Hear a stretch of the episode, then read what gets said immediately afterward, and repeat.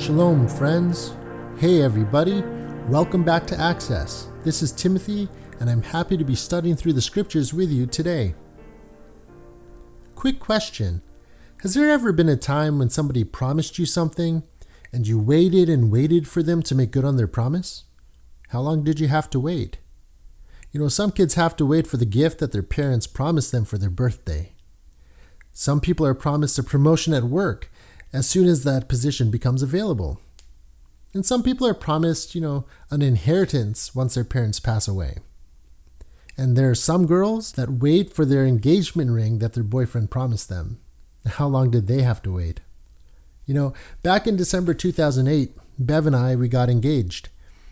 I never got her an engagement ring because we, we weren't even dating. We just got engaged. And um, we got married a few months later and we never got to go on our honeymoon. But I had promised Bev that one day we would go. And finally, for our eighth anniversary in 2017, after a lot of planning, our friends and our family they agreed to watch our three sons for a couple weeks, so I could finally take my wife on our honeymoon. So it was just me and Bev, and our six-month developing baby girl inside her.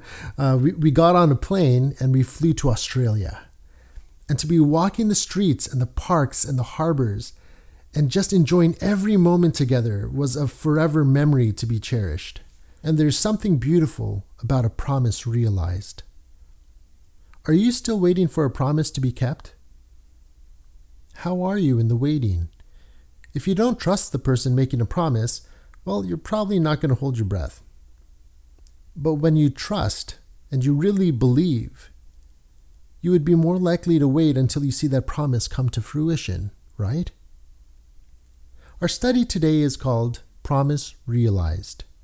If you need a handout for today's Access Learn study, please visit our Facebook group, Connections Ministries of Canada, and you'll find all of our studies under the Files tab. Also, visit our website at connectionsministries.com. As we continue our study through Genesis, I recommend that you have a Bible handy so you could follow along and I'd encourage you to take some time with your own Access Church communities or your small groups and review this study together. Now let's get started. Promise realized. Today, my wife Beverly will be reading from Genesis chapter 20 and 21 from the Complete Jewish Bible. Avraham traveled from there toward the Negev and lived between Kadesh and Shur. While living as an alien in Gerar, Avraham was saying of Sarah, his wife, She is my sister. So Avimelech king of Gerar sent and took Sarah. But God came to Avimelech in a dream one night and said to him, You are about to die because of the woman you have taken, since she is someone's wife. Now Avimelech had not come near her, so he said, Lord, will you kill even an upright nation? Didn't he himself say to me, She is my sister? And even she herself said, He is my brother. In doing this, my heart has been pure and my hands innocent. God said to him in the dream, Yes, I know that in doing this your heart has been pure, and I too have kept you from sinning against me. This is why I didn't let you touch her. Therefore, return the man's wife to him now. He is a prophet, and he will pray for you, so that you will live. But if you don't return her, know that you will certainly die, you and all who belong to you. Avimelech got up early in the morning, called all his servants, and told them these things, and the men became very afraid. Then Avimelech called Avraham and said to him, what have you done to us? How have I sinned against you to cause you to bring on me and my kingdom a great sin? You have done things to me that are just not done. Avimelech went on asking Abraham, Whatever could have caused you to do such a thing? Abraham replied, It was because I thought, There could not possibly be any fear of God in this place, so they will kill me in order to get my wife. But she actually is also my sister, the daughter of my father, but not the daughter of my mother, and so she became my wife. When God had me leave my father's house, I told her, Do me this favor.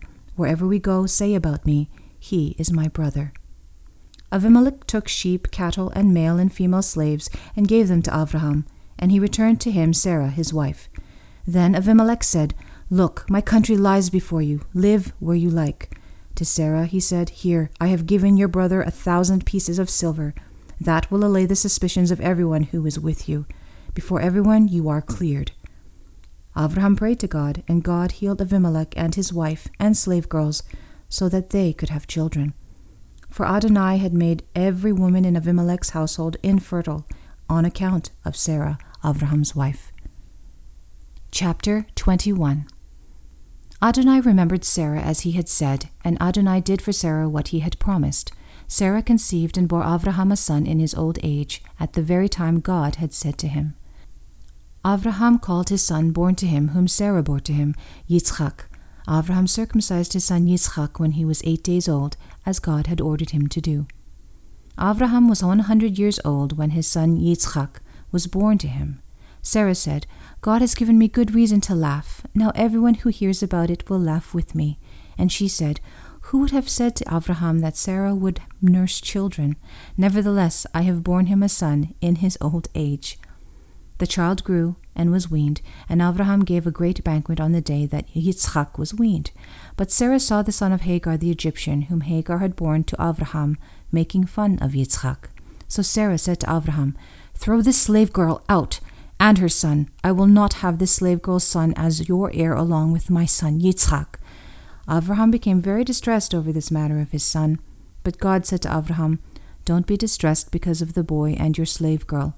Listen to everything Sarah says to you, because it is your descendants through Yitzchak who will be counted. But I will also make a nation from the son of the slave girl, since he is descended from you. Avraham got up early in the morning, took bread and a skin of water, and gave it to Hagar, putting it on her shoulder and the child. Then he sent her away. After leaving, she wandered in the desert around Beersheba. When the water in the skin was gone, she left the child under a bush and went and sat down, looking the other way, about a bow shot's distance from him, because she said, I can't bear to watch my child die. So she sat there, looking the other way, crying out and weeping. God heard the boy's voice, and the angel of God called to Hagar from heaven and said to her, What's wrong with you, Hagar? Don't be afraid, because God has heard the voice of the boy in his present situation. Get up, lift the boy up, and hold him tightly in your hand, because I am going to make him a great nation. Then God opened her eyes, and she saw a well of water. So she went, filled the skin with water, and gave the boy water to drink. God was with the boy, and he grew. He lived in the desert and became an archer. He lived in the Paran desert, and his mother chose a wife for him from the land of Egypt. At that time, Avimelech and Phicol, the commander of his army, spoke to Avraham. They said, God is with you in everything you do. Therefore, swear to me here by God that you will never deal falsely with me or with my son or grandson, but according to the kindness with which I have treated you, you will treat me and the land in which you have lived as a foreigner. Avraham said, I swear it. Now Avraham had complained to Avimelech about a well which Avimelech's servants had seized. Avimelech answered, I don't know who has done this. You didn't tell me, and I heard about it only today. Avraham took sheep and cattle and gave them to Avimelech, and the two of them made a covenant. Avraham put seven female lambs from the flock by themselves. Avimelech asked Avraham, What is the meaning of these seven female lambs you have put by themselves? He answered, You are to accept these seven female lambs for me as witness that I dug this well. This is why that place was called Beersheba, because they both swore an oath there. When they made the covenant at Beersheba, Avimelech departed with Phicol the commander of his army and returned to the land of the Pilishtim. Avraham planted a tamarisk tree in Beersheba, and there he called on the name of Adonai, the everlasting God. Avraham lived for a long time as a foreigner in the land of the Pilishtim. At the beginning of chapter 20, we see Abraham moving his family uh, throughout the lands and going into the city called Gerar. When he gets to Gerar, he's back to his old tricks. Um, he tells the king of Abimelech there that Sarah is his sister and that he is her brother. Remember, this happened about 25 years earlier when they had gone to Egypt, and he used this tactic because he was afraid of what they might do to him. And here he is again, 25 years later, doing the same thing. Now, Let's look at Gerar for a bit. This is a city that's located at the eastern border of what is modern day Gaza, the Gaza Strip. And this is between Canaan and, and Egypt. It's a border between there. And it eventually became a part of Philistia. So, this king Abimelech, he was indeed an early Philistine settler. And his name was sort of a combination of both title and name which means my father is king. You have Ava, father, and Melech, king, Avimelech. But why would this Avimelech want to take a 90 year old Sarah to be part of his harem? Like, think about that. Now, she must have retained much of her exceptional youthful beauty that had attracted the Pharaoh 25 years earlier when she was 65 years old. Otherwise, um, it may have also been simply for the purpose of creating a peaceful alliance with Abraham. Remember, Abraham was well known. He was a man of renown after he had already defeated Kedorlaomer, and um, he was known in this land, and he had amassed much wealth already. A king would typically take women into his harem so that they could produce children for him, but at 90 years old, I don't believe that this is probably what Avimelech had in mind, so most likely it was for the peaceful alliance with Abraham, which was common practice in that day you would marry a family member of the person that you would like to make that alliance with. In verse 3, we see God communicating with King Abimelech through a dream.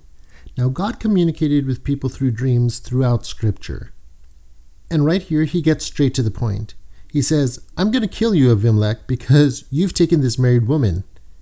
Avimelech argues his case that, you know, he hasn't had sexual relations with her yet, and he didn't know that he was that she was married and God had acknowledged that he was telling the truth, but he continues to explain that it was divine power that kept him from even touching Sarah sexually.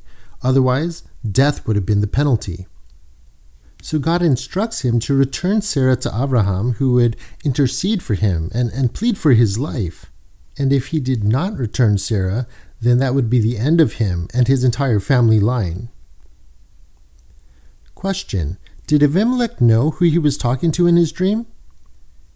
We get a little bit of clues when the actual word Adonai shows up in the original Hebrew text when Avimelech addresses God. Now, this term simply means Lord. Adonai simply means Lord. And he was aware that he was talking to a God, but he did not know which one, except that he was the protector of Abraham. I'd like to insert a quick study note here. More than 99% of the time in the scriptures, the Old Testament, when we find the word Lord, capital L O R D, it's actually God's personal name, Yehovah or Yahuwah. And commonly it's represented by the tetragrammaton of the four Hebrew letters, Yud He Vav He, transliterated into English as YHWH. It was common practice for the Jews that when the scrolls were being read, that anywhere the personal name of God was written, it would be spoken as Adonai, in fear of misusing his name. However, in this passage, the actual word Adonai is used in the original Hebrew text when Avimelech speaks to God in this dream. And being a pagan, he had no problem dealing with the spiritual world, and he wouldn't have had a problem with a power that's, that's higher than himself. Once again, he did not know which God he was speaking to, but simply that this God was the mighty protector of Abraham. Now we see Avimelech like freaking out after this encounter that he had with God. I mean, he was tricked, nothing was really his fault, but if he didn't take action and follow the instructions of this higher power that visited him in the dream, he would die and everybody that belonged to him would die. Everything would come to an end. Imagine how wrong he must have felt being cheated by Abraham that way. And we actually see him run up to Abraham and say, How could you do this to me? What were you thinking? Why didn't you just tell me she was your wife? And of course, Abraham has to go over the whole thing and explain why he did what he did, because he assumed that there could not possibly be any fear of God in this place. If I were Abimelech, I'd be wondering how could God designate Abraham, this trickster, to be the intercessor between me and God? This man is going to be the one pleading for my life? Now, just as Abraham had pleaded on behalf of the hypothetical righteous in Sodom, he would need to do the same for Abimelech, and God would listen because Abraham was righteous. But why would God allow Abraham to intercede for Abimelech, even though Abraham had tricked him? Unlike the situation in Egypt 25 years earlier, Abimelech does not kick him out he actually adds to his wealth and invites Avram to stay in his country. He gives him sheep and cattle and male and female slaves, and he returns Sarah to him. And once this was done, Avraham actually intercedes for him and pleads with God for his life. And what does God do? He restores Abimelech's household after having made every woman in his household infertile on account of Sarah. God reverses what he had done and he opens their wombs and allows them to be able to produce future generations. The story continues a little later on that same year in chapter 21, where it reads Adonai remembered Sarah as he had said, and Adonai did for Sarah what he had promised. All of Jehovah's promises and prophecies to Abraham were literal, and they were literally fulfilled. Now God kept his promise as he always does, and Sarah had a child. They named him Yitzchak, or Isaac, which means he will laugh, he will rejoice. And this promise, 25 years in the making, was for this child of destiny, or this child of promise. And it was God that set the time that Yitzchak was to be born to Sarah. Now, Abraham followed God's instruction to circumcise his son at eight days old, in keeping with the covenant. Abraham at 100 and Sarah at 90, they were overcome with rejoicing laughter because of what God had done in their old age. Can you imagine? Laughing and rejoicing at a promise realized. How beautiful. Let's take a moment to look at some of the parallels between Yitzhak and the Messiah. Now, there was a very lengthy time between the promise of Yitzhak and his birth, and same for the Messiah. The births of Yitzhak and Yeshua were both miraculous. Yitzhak's because his mother was old and she had a dead womb, and Yeshua's because Mary was a virgin. Yitzhak's name was decided by God before he was born, and so was Yeshua's. And God set a precise appointed time for Yitzhak's birth, just as he did for Yeshua. They were both children of destiny, children of promise.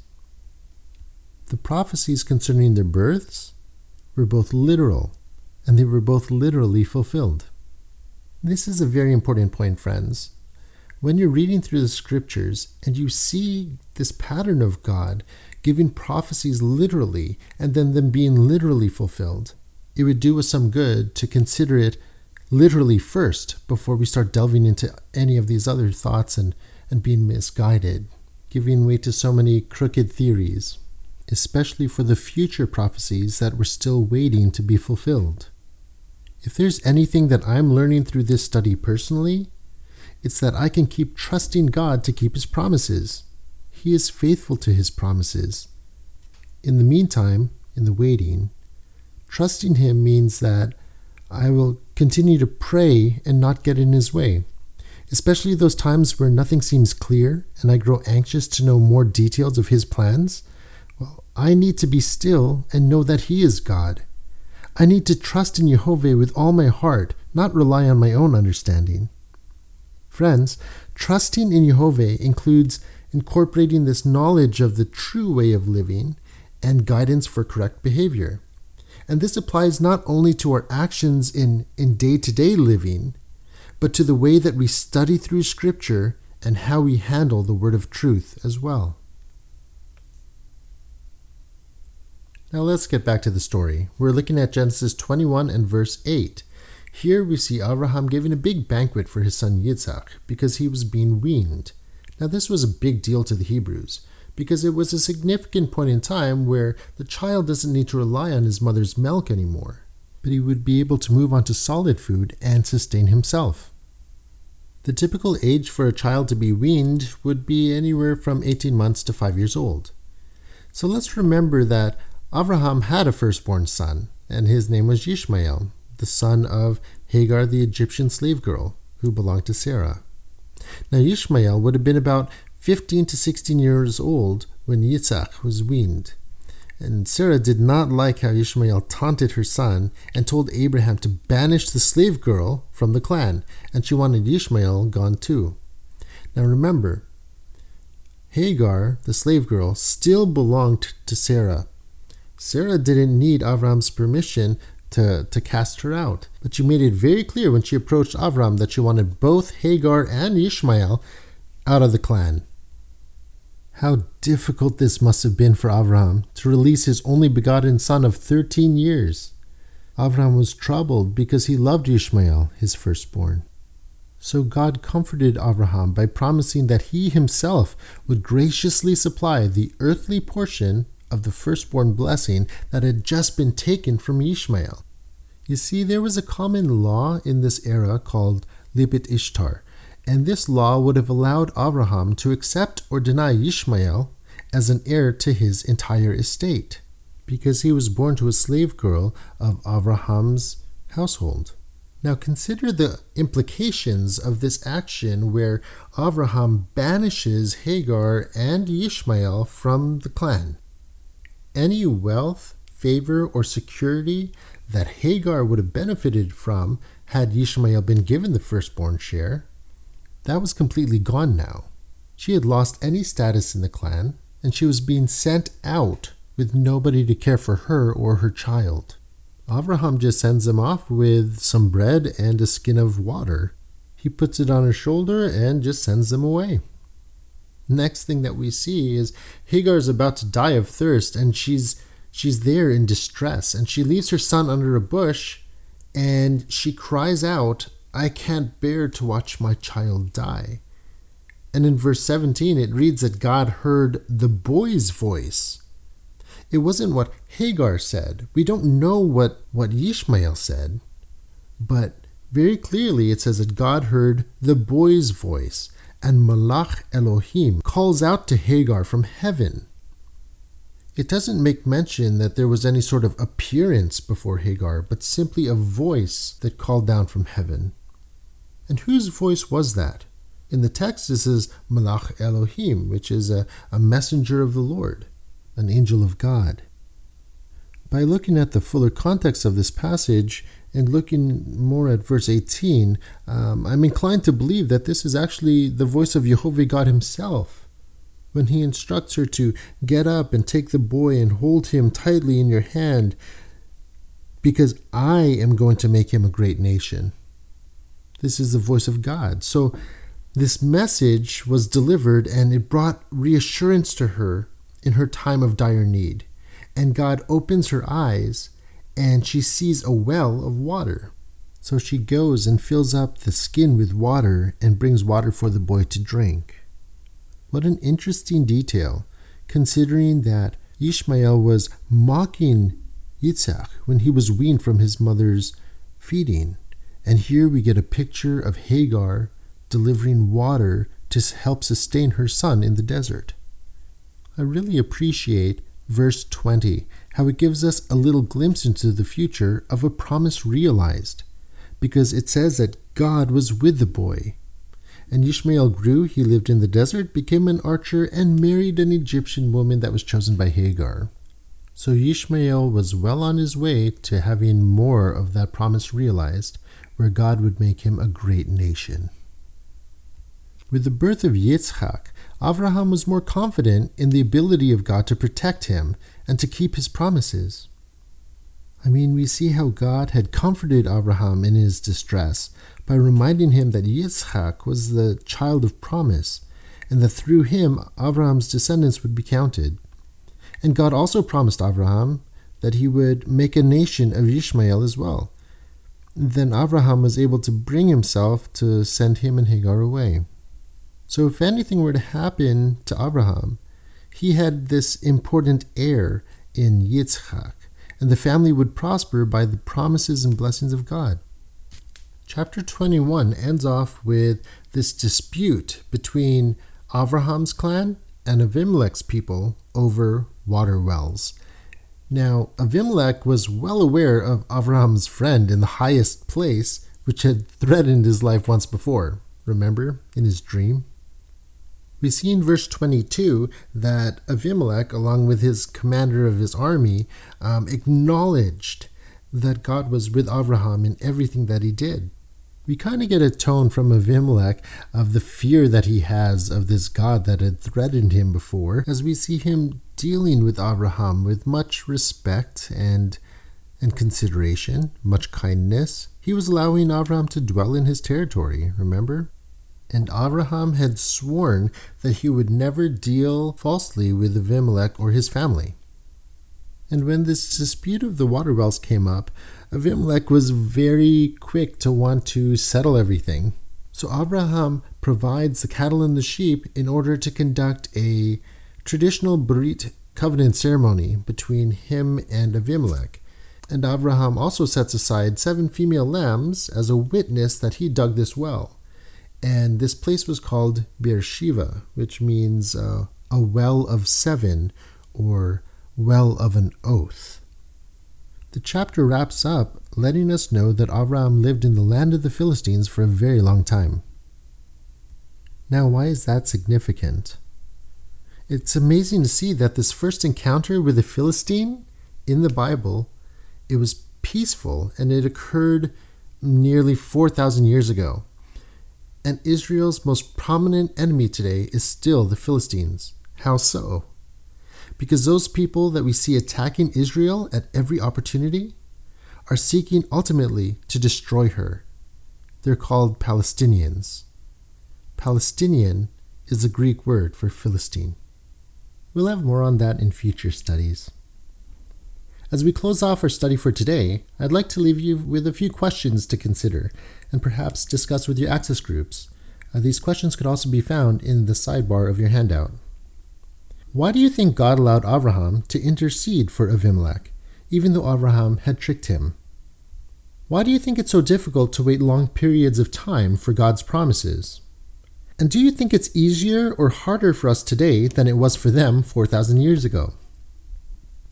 Friends, God made a promise and a prophecy over 6,000 years ago, as recorded in Genesis chapter 3 verse 15, as God spoke to the serpent.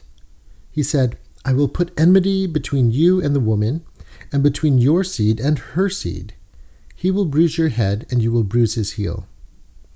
Now, this was the prophecy of what Messiah Yeshua did over the one who had power over death, the adversary. It was a literal prophecy, and it was literally fulfilled through the blood of Messiah at the cross. And then, four times in the book of Revelation, Yeshua said to the churches, I am coming soon. Believers in every generation are meant to hold tightly to the promise that the Messiah will return soon. But, friends, don't grow tired and weary in the waiting. We don't know when it will happen, but we do know that God promised to return, and He promised a new heaven and a new earth, and He promised that we would forever be in His presence. We know that God is faithful to keep His promises as He always has in the past. Do you believe that? We really ought to learn our lessons from the way that God developed the faith of Abraham. As God's promises were realized in Abraham's life, he had more confidence in God's faithfulness to do what he said he was going to do. It's best that we get out of the way to make way for God's promises to be realized. And may we all live in joyous anticipation of his imminent return. Friends, thank you so much for joining us for today's Access Learn study. It's always a joy to be able to get around God's Word and learn more about His plan and His purposes and about His amazing love and His promises. I'm so excited to see where He'll lead us next. May the grace of our Lord Yeshua and the shalom of God our Father be with all. Amen. Walking around these walls, I thought by now they'd fall. But you have never failed me yet.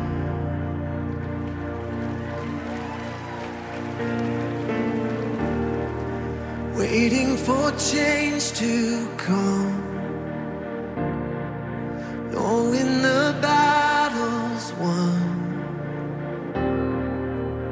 You